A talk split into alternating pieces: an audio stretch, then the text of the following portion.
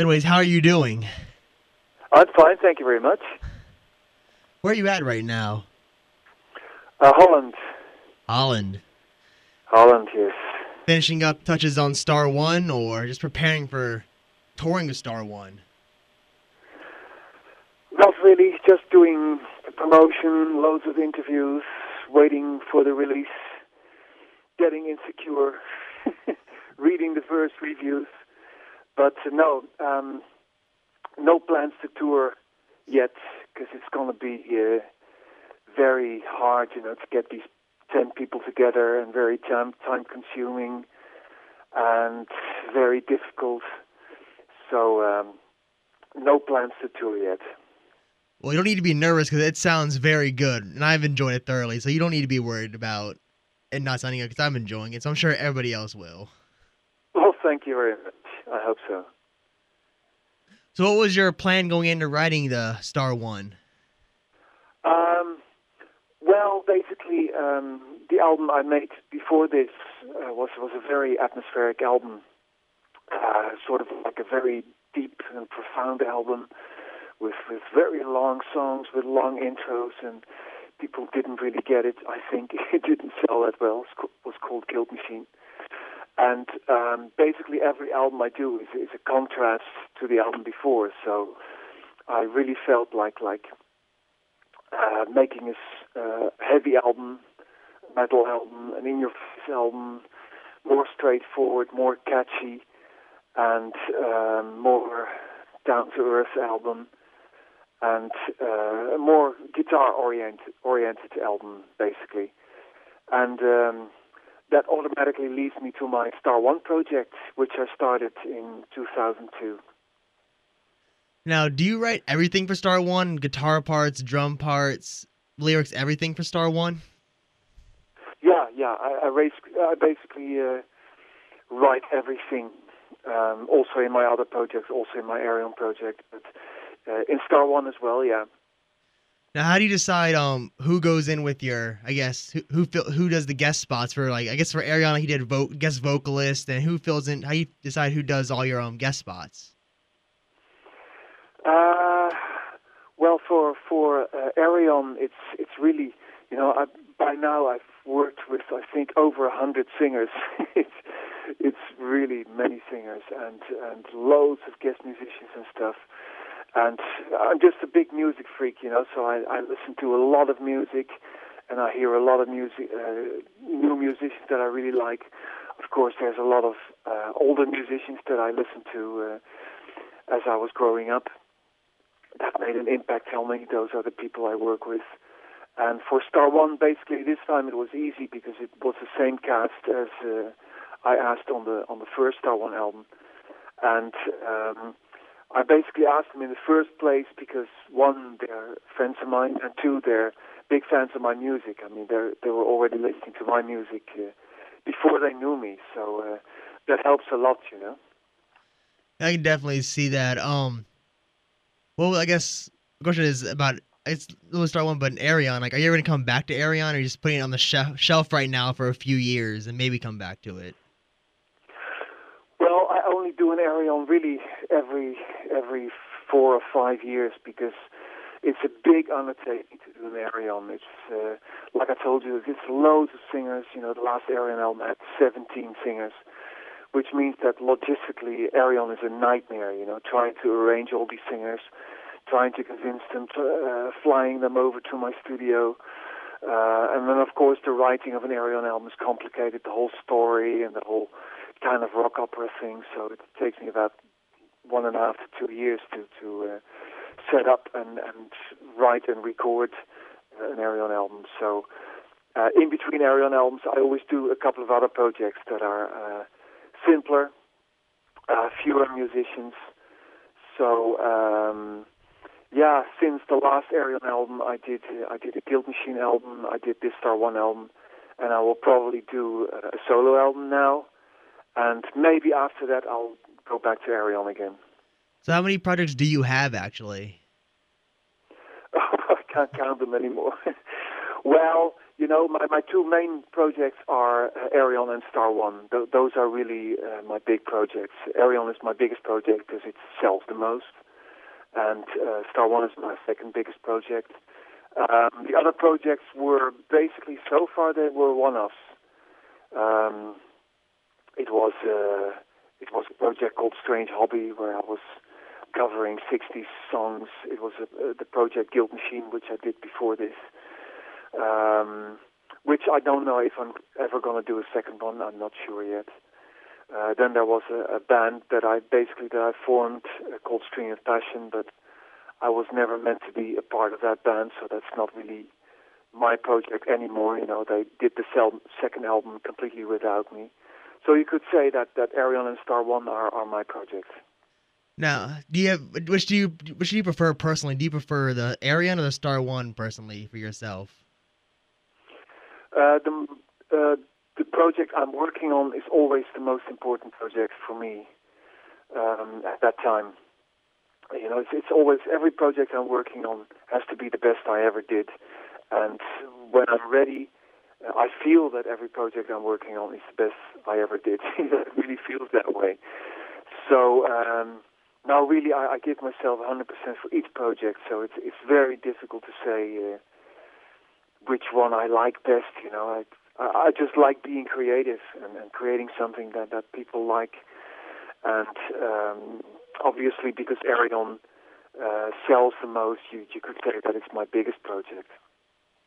Now, did you make Star One as a concept album as well too, or did you try to make each song their own little story for Star One? Uh, on Star One, basically, um, on the first album, all the songs were based on movies. Uh, hence the title Space Metal. They were all based on science fiction movies that were set in space.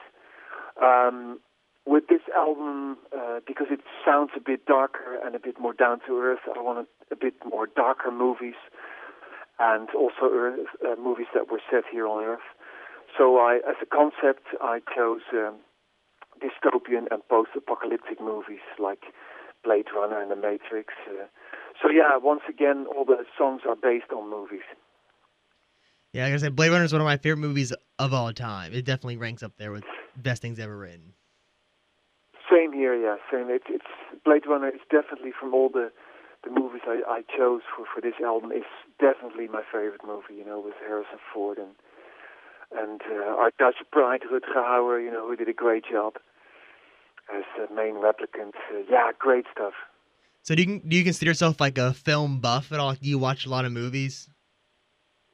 Oh yeah, I mean, all my life, you know, ever since I was a kid, I loved movies, and I love the whole science fiction genre, which is for me like a kind of escapism. And um, yeah, definitely, I'm a big nerd, sci-fi nerd, and I also love like TV series. I love TV series, not just movies.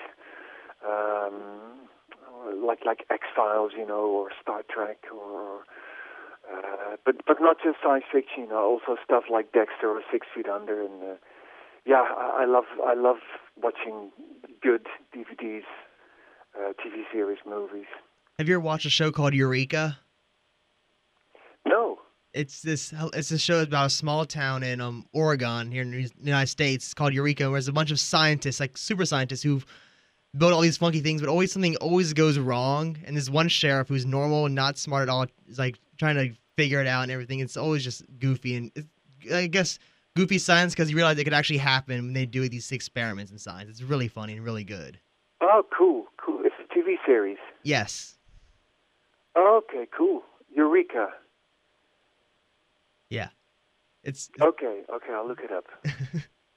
um, so I guess I, I guess your love of science fiction has also probably helped you when you were first writing Ayreon because that was the first city was very different. I guess the idea of um being sent a message being sent back in time to a blind minstrel. Right. Yeah. yeah. Well, basically, uh, uh, I wanted to do something like Tommy, like the, Who's Tommy, and uh, something about one main person. You know, not too many characters and um, uh, I always let the music inspire me to come up with the story. So the music is always first, and the music on the first album was uh, partly very uh, medieval, like like these these like these these folk folky tunes, you know that, uh, and it was kind of uh, modern too because of all the sequences and all the synthesizers and stuff like that. So I thought, well, let's think of a story that's uh, depicted in the in the Middle Ages as well as in the future. And I thought, well, maybe it would be cool if, if someone in the Middle Ages receives messages uh, from the future. So that's how I got the whole story that, that that the Earth will be destroyed in 2084 and that they're sending back visions back in time uh, to people, warning them, you know, what's going to happen and they better change their ways and stuff like that. So yeah, that's where it all started. So how how hard was it though to actually link all your albums together and bring it back full circle with I guess we're gonna call it the Y album because I don't know the binary code by heart. Okay, zero one zero one one zero zero one. It's easy. well, it it just happened, and I never planned it that way. Really, uh, the first album was was gonna be um, just just a one-off story. Then I did the second album that was completely different, actual fantasy. That wasn't really a rock opera. It wasn't really a concept album in that sense. Then I did the third album, uh, Into the Electric Castle, which was uh, which has no real connection with the first album yet.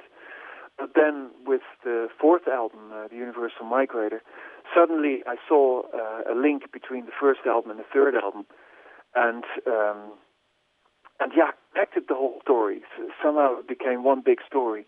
And with the last album, uh, Zero One, uh, I, I ended that story um, it, it was all automatically, really. Uh, it was never planned that way. It was like uh, like it already existed or something, and I just had to had to write it down. That's how it felt. But I I also feel that uh, at the end, you know, when I was doing Zero One, that the whole thing was was becoming a bit too complicated, and uh, uh, I think it, it might be kind of arrogant to think that people own all my albums, you know, and therefore know complete story. So I didn't want to, uh, or I don't want to alienate people from my uh, from my music. So uh, I think if I do another Ayreon, I should uh, start all over again. You know, come up with a new story. And so this this story is, is basically finished. Know the idea. I, cause, uh, I see. I bought the Zero One. I bought Electric Castle. Then I, I didn't buy any other stuff. But then I bought your Timeline box, and that really strung everything together and definitely, I guess, made the story a lot clearer. The timeline.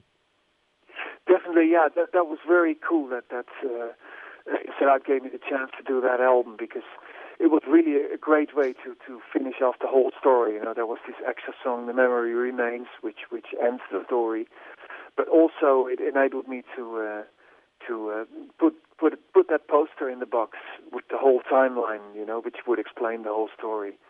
And it was complicated for me too, you know.